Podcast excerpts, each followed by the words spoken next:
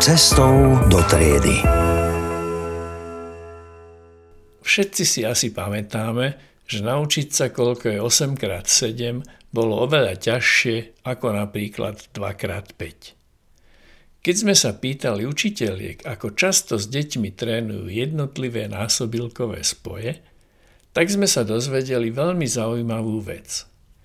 Ľahké spoje typu 4x2 trénujú častejšie ako ťažké, napríklad to spomínané 8x7. To nás prekvapilo. Čakali by sme, že častejšie budú trénovať tie, ktoré deti nevedia. Pani učiteľky však majú veľmi dobré zdôvodnenie. Deti musia zažívať pocit úspechu. Musia zažívať radosť z počítania. Ak by sme im príliš často dávali úlohy, pri ktorých sa budú míliť, tak ich matematika prestane baviť a nenaučia sa ani tie ľahké príklady. Pani učiteľky sú veľmi múdre. Učenie je totiž ako špirála.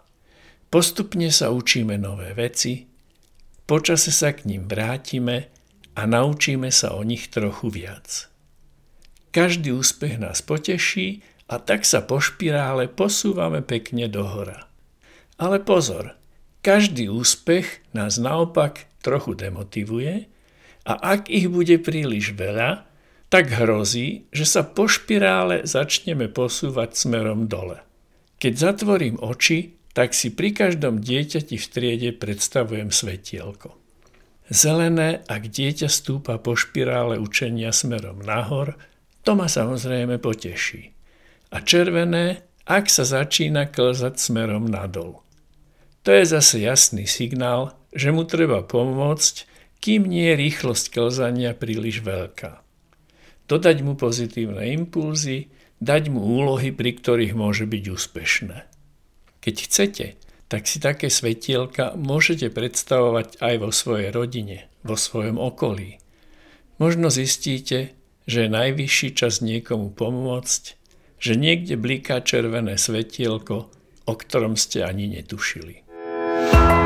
Počúvate Cestou do triedy s Petrom Berom. Myšlienky pre učiteľov, ktorí chcú byť stále väčšími a väčšími osobnosťami.